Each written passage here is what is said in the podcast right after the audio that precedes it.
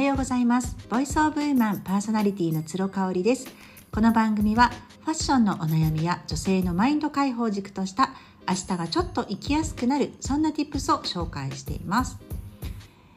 え韓国ドラマシュルプが終わってしまいましてエージェントのお仕事も今週ね終わってしまって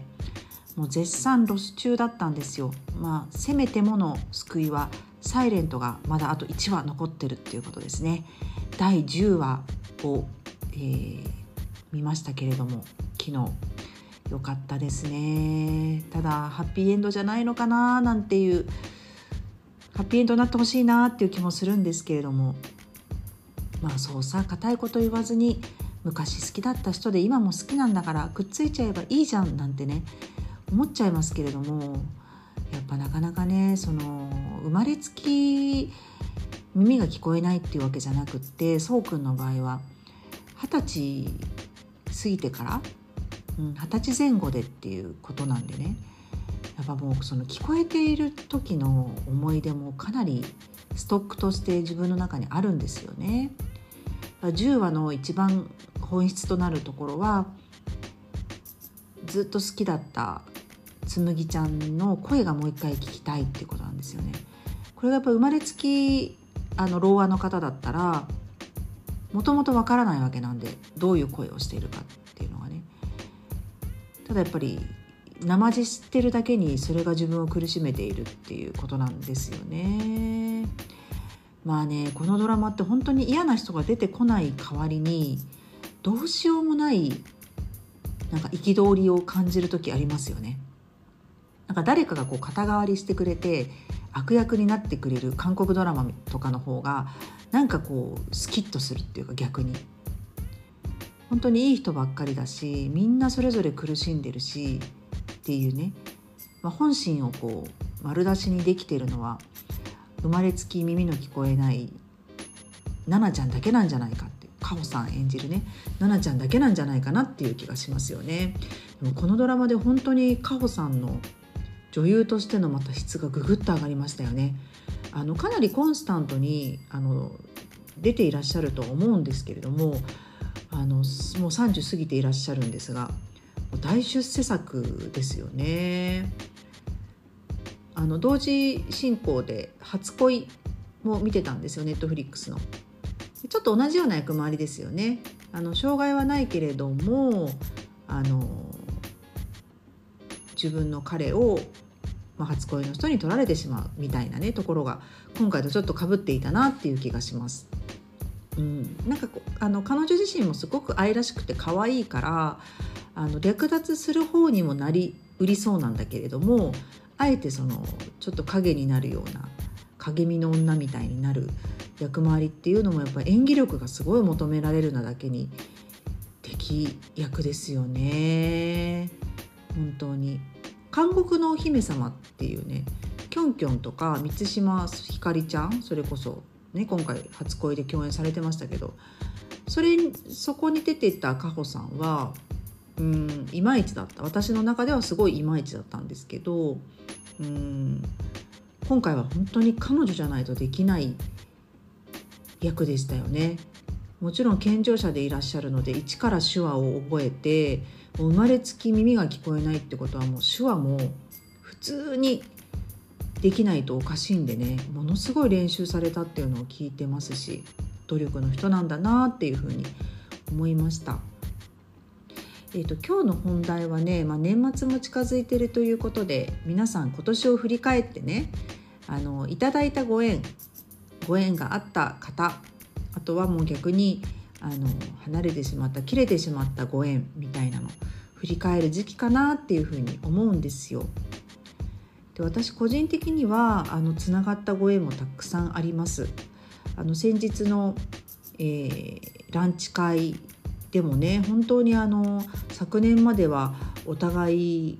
こう全然会うとかっていうねこうやってランチを一緒に食べる仲ではなかったけれども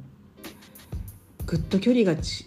近づいたんだなっていうのを感じるご縁もありましたしあとは9月の「ポップアップでねあの、まあ、私が関西離れてしまうっていうことで会いに来てくださった方もいらっしゃってあのスタンス的にはですねあの会いに来てくださるっていう方がすごく多かったなと思います。で逆に私はあの会いに行くっていうことがあんまりなかったかなと思ってるんですけどそれはあのちょっと意識をしていた部分もありましてうん。会いに行きたいなって思うのってやっぱすごく強い意志がないとできないことですよね。だからこそ会いに来てくださる方々には本当に感謝でいっぱいなんです。私自身が今そういう気持ちになるまでにだいぶ時間もかかるし気持ちが乗るまでにも本当に大変。なんでねうん来るもの拒まず去るもの追わずっていう言葉があるんですけれども私なんか今のスタンスだと本当に来る人も選んでるし去るものは絶対追わないっていうなんか感じになっちゃってる節があるんですよね。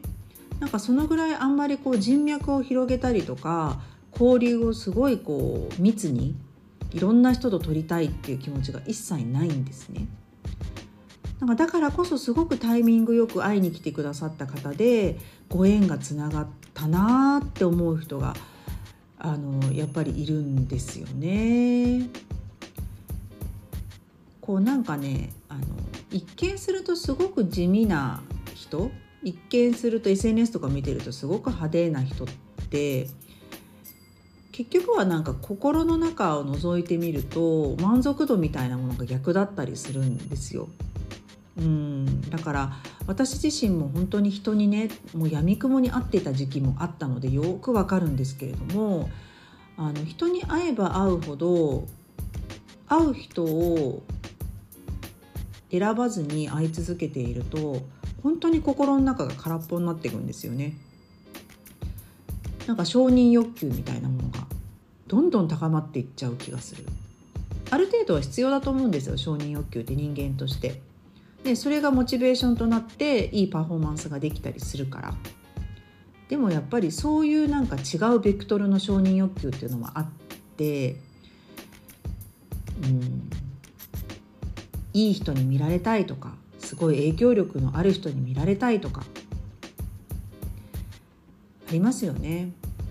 なんか先日ですねあの主人から私がもともと今ツロプランニングっていう会社をやってるんですけれどもその前にですね立ち上げたホームページがありましてエクリール・エ・リールっていうねすっごい話しにくいでしょ？覚えにくいでしょ？あの書いて笑うっていう意味のフランス語なんですけれども、まあ、私自身が書くことそして笑うことっていうのを人生の指針にしていることからその名前をあの掲げたホームページをねオープンしてたことがあるんですよ。45年前かなそう会社を立ち上げるちょっと前にねそのホームページをオープンしたことがあってそれのねあの更新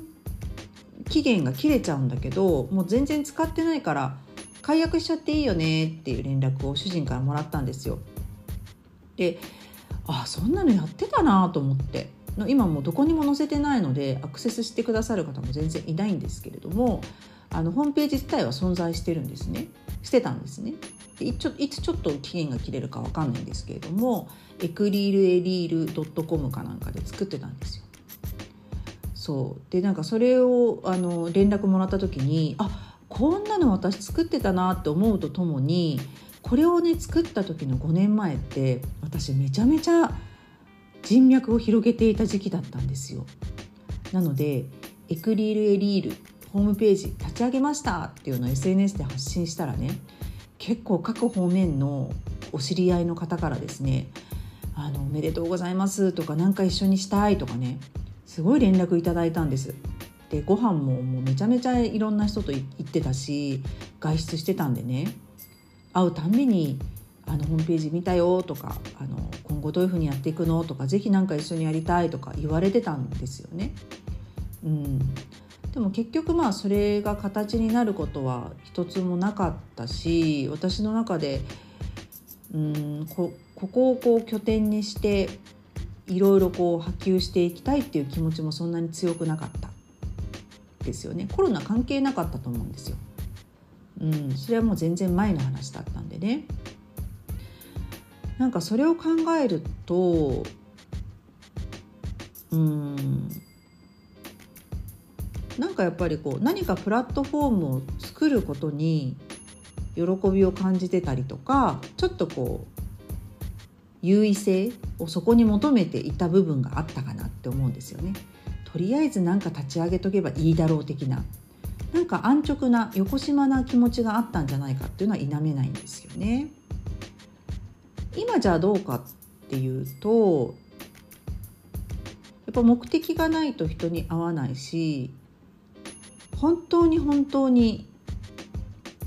行きたいところ会いたい人やりたいことじゃないと動くのやめようっていうふうに思ってるんですよ。だって疲れちゃうからねやっぱ時間を誰かに預けるっていうのってすごく疲れることだしエネルギー使うんですよね。で時間も使われるっていうことじゃないですか。だったらもうその辺までこう自分のボルテージを上げた状態じゃないとアクションしないっていうふうに決めてるんですよね。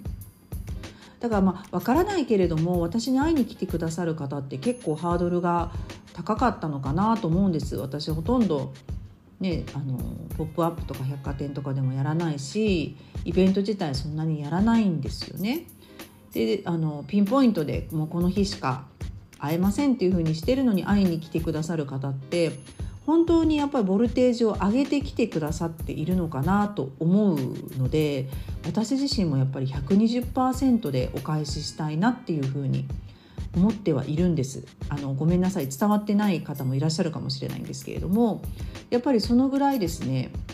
自分自身が動かないから動いて会いに来てくださる方をすごくリスペクトしているっていうのはあります。まあね何が言いたいかって言いますと今年はですね切れたご縁の方が正直多かったかなって思います。そう私もだいぶあの SNS とかのねあのフォローしてる方も整理させていただいたので、あのー、切れたご縁の方が多かったかなって正直思います。でもやっぱりそれ以上に濃いねつながりがたくさんできたっていうのは嬉しかったですね。この前のランチ会でもね皆さんほぼ初対面の方が多い中もう最後の方には打ち解けていらっしゃってね、まあ、私が次行く新天地にツアーで行きますとかね今度はもうここみんなで行きましょうとかそういう話になってるんですよ。すごく嬉しいですよね。なんかこう共通点を見つけてくださるっていうのはすごく嬉しいですよね。こうなんか自分に合わせてもらいたい人だけが集まる会って本当にくるしんどいよね。自分の話を聞いてほしい人だけの集まりとかって本当に行きたくないなっていうふうに思っているんですけどそういう会ではないないんですよ。うん、だしそういうつながりも今一切ないのでねものすごく気が楽だしありがたいなっていう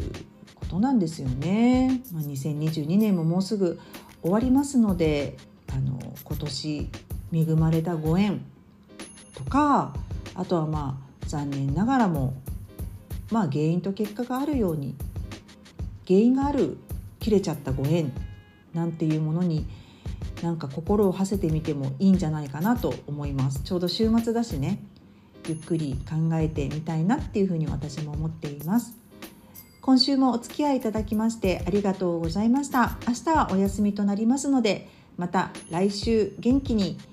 えー、ボイスオブウーマン発信したいと思います。どうぞよろしくお願いいたします。皆様素敵な週末をお過ごしください。